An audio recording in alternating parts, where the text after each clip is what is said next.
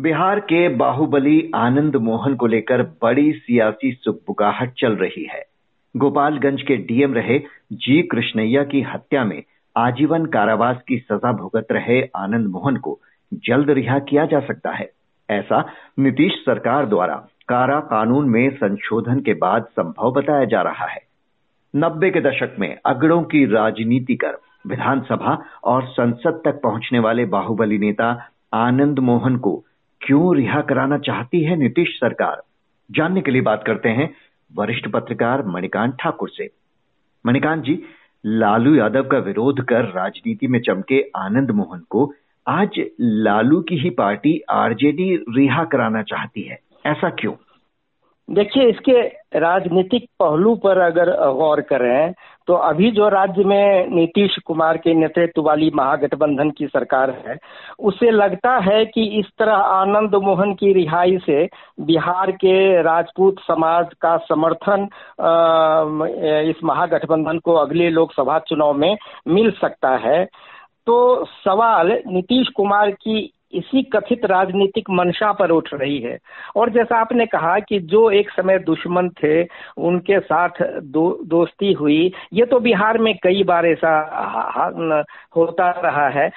कब कौन किसके साथ रहे और कब कौन किसके दुश्मन या दोस्त बने, अब ये तो देखते देखते लोग भी उकता चुके होंगे।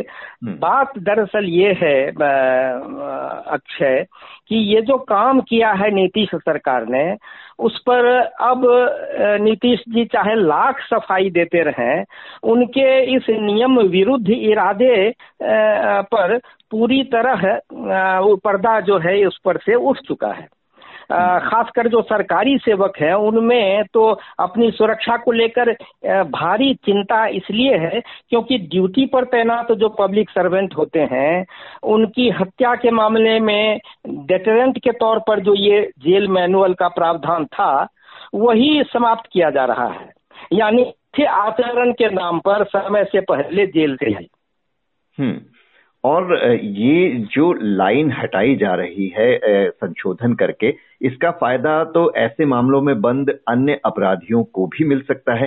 तो आपने कहा कि सरकारी सेवकों की तरफ से विरोध के सुर भी देखने को मिल रहे हैं, क्या मामला कोर्ट तक भी जा सकता है? निश्चित रूप से विरोध शुरू भी हुआ है। एक पूर्व आईपीएस अधिकारी हैं अमिताभ कुमार दास, उन्होंने राज्यपाल को जो चिट्ठी लिखी है उसमें सारी बातें हैं और उन्होंने इस पर रोक लगाने की मांग की है, ये मानते हुए कि ये ऐसा अगर हो गया तो सचमुच में लोक सेवक जो हैं वो पूरे तौर पे माना अपने को असुरक्षित महसूस करेंगे।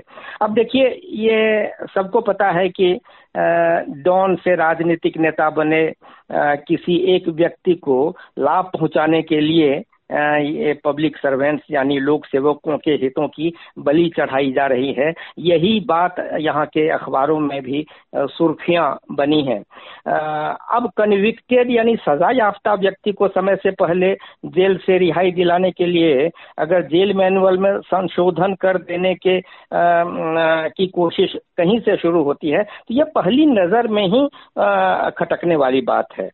अब आप बिहार जो प्रिजन मैनुअल है 2012 का, उसमें ऐसे कैदी की एक अलग श्रेणी बनी है जिस पर पब्लिक सर्वेंट ऑन ड्यूटी की हत्या का अभियोग सिद्ध होता है, ऐसे ही लोग उस श्रेणी में वो कैदी आते हैं। तो इसी कैटेगरी को जेल मैनुअल से हटाया जा रहा है। यानी राज्य के होम डिपार्टमेंट ने पिछली 10 तारीख को एक नोटिफिकेशन जारी करके उस प्रावधान को समाप्त बता दिया है जिसका जिक्र मैंने अभी आपको किया। और वो प्रावधान यही था कि इस श्रेणी के सजा याफ्ता को आजीवन कारावास में समय पूरा होने से पहले छूट देकर जेल से रिहा नहीं करने की बात कही गई है।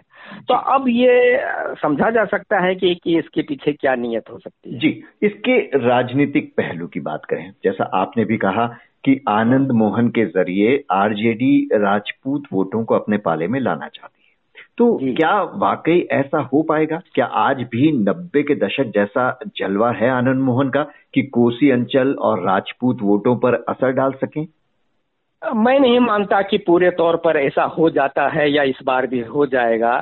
देखा गया है कई बार कि इस तरह की कोशिशें नेताओं द्वारा शुरू की जाती हैं, कुछ ऐसे फैसले लिए जाते हैं जो जिससे ये अनुमान लगाया जाता है कि उस समाज का या किसी खास जाति का समर्थन उन्हें मिल जाएगा। हाँ, एक बात जरूर है कि आनंद मोहन जो सांसद रहे हैं, उन्होंने एक समय में बिहार पीपुल्स पार्टी बनाई थी और उनकी गिनती बिहार में उन दिनों के बाहुबली या दबंग नेताओं में होती है, जब ये माना जा रहा था कि राजनीति में अपराधीकरण का दौर बिहार में शुरू हुआ है।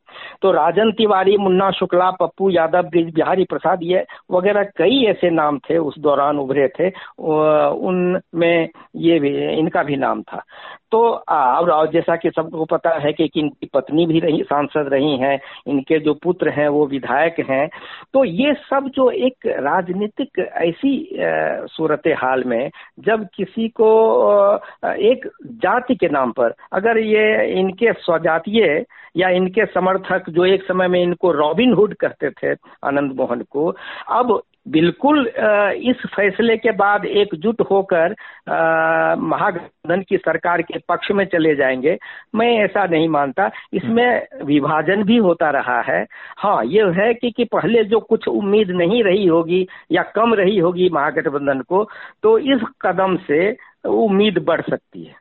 जिन राजपूत वोटों में सेंध लगाने की कोशिश महागठबंधन सरकार कर रही है, 2014 में ये पूरी तरह बीजेपी के साथ था, तो अब इस पूरे डेवलपमेंट को बीजेपी कैसे देख रही है? पार्टी की ओर से अभी तक कोई रिएक्शन आया है क्या? देखिए, कोई राजनीतिक दल खुले तौर पे ये बयानों में या किसी और जरिए से ये जाहिर नहीं करता है कि फला जाति समुदाय को वो नाराज कर दे या उसके खिलाफ कुछ ऐसी बातें कह दे जिसका नुकसान हो, तो ये तो एक अलग बात है। लेकिन मैं नहीं मानता कि भारतीय जनता पार्टी को अब इस फैसले के बाद बिहार में राजपूत समाज का वोट मिलेगा ही नहीं या मिलेगा तो बिल्कुल कम हो जाएगा। ऐसा एक व्यक्ति को इस तरह का लाभ दे देने से मेरा ख्याल ये अगर मंशा है भी तो वो पूरी नहीं होगी, ऐसा माना जा सकता है। ऐसे वक्त में जब अतीक अहमद जैसे गैंगस्टर की हत्या के बाद माफियाओं के राजनीति से संबंधों पर बहस छिड़ी हुई है, बिहार सरकार के इस कदम को कैसे देखा जा रहा है? कहीं नीतीश का ये दांव उल्टा तो नहीं पड़ जाएगा? बिल्कुल अच्छी नजर से नहीं दिख रहा है और इस पर सवाल भी इसलिए इतने उठ रहे हैं।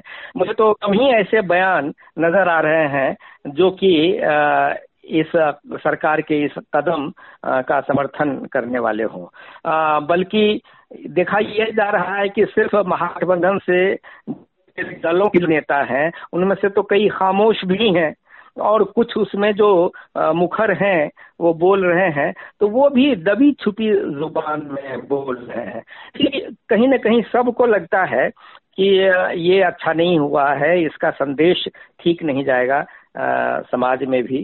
तो इस नाते आप कह सकते हैं कि एक भारतीय जनता पार्टी को दिया है कि इस तरह का सवाल उभरे और ये अभी जो माहौल बना है यूपी के बाद, जिस तरह से माफिया के खिलाफ एक जनमानस तैयार करने की कोशिश जो सत्ताधारी भारतीय जनता पार्टी की तरफ से हो रही है, केंद्र में जो सत्ता में है, तो ये आप कह सकते हैं कि लोगों का जो मिजाज है वो माफिया या आपराधिक तत्वों के खिलाफ ही ज्यादा है।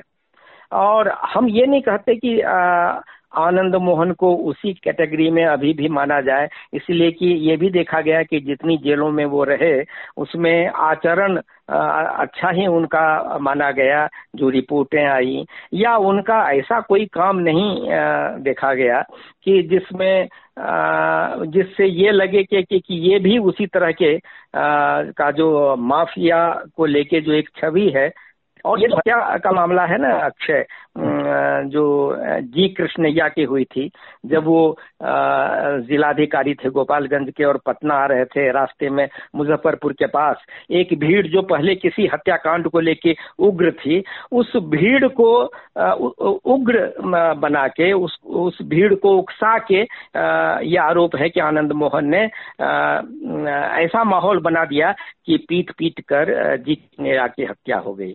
तो ये सीधे हत्या का आरोप इन पर नहीं है। तो ये बहुत सारी बातें हैं, इनके पक्ष में भी जो तर्क दिए जाते हैं, दलीलें हैं, तो वो एक अलग बात है। लेकिन कुल मिलाकर अगर देखेंगे, एक जो पूरी तस्वीर उभरती है, वो निश्चित रूप से ऐसा नहीं माना जा सकता है कि बहुत अच्छा काम बिहार की सरकार ने ये संशोधन करके कानून में, जेल मैनुअल में अच्छा काम किया है, ऐसा भी नहीं माना जा रहा है। जी, भले ही सीधा नाम ना आया हो, लेकिन इस मामले में चूंकि उम्र कैद की सजा तो हुई है, तो क्या बीजेपी कृष्णैया हत्याकांड को उछालकर इस मुद्दे को भुनाने की कोशिश कर सकती है? कर सकती है, लेकिन एक एहतियात के साथ। और वो ये कि कहीं ऐसा न हो कि राजपूत समाज ये मान ले कि बीजेपी इसी समाज के खिलाफ है, इसके एक नेता के खिलाफ कोई मुहिम छेड़ दी गई है। तो मुझे लगता है कि इससे बचा के ही बीजेपी आगे इस बाबत कोई कदम उठाएगी। जी, तब देखना होगा कि क्या बिहार में आनंद युग एक बार फिर शुरू हो पाएगा या फिर इसकी हवा जल्द ही निकल जाएगी। मणिकांत ठाकुर जी, बहुत बहुत शुक्रिया आपका इस पूरी जानकारी के लिए।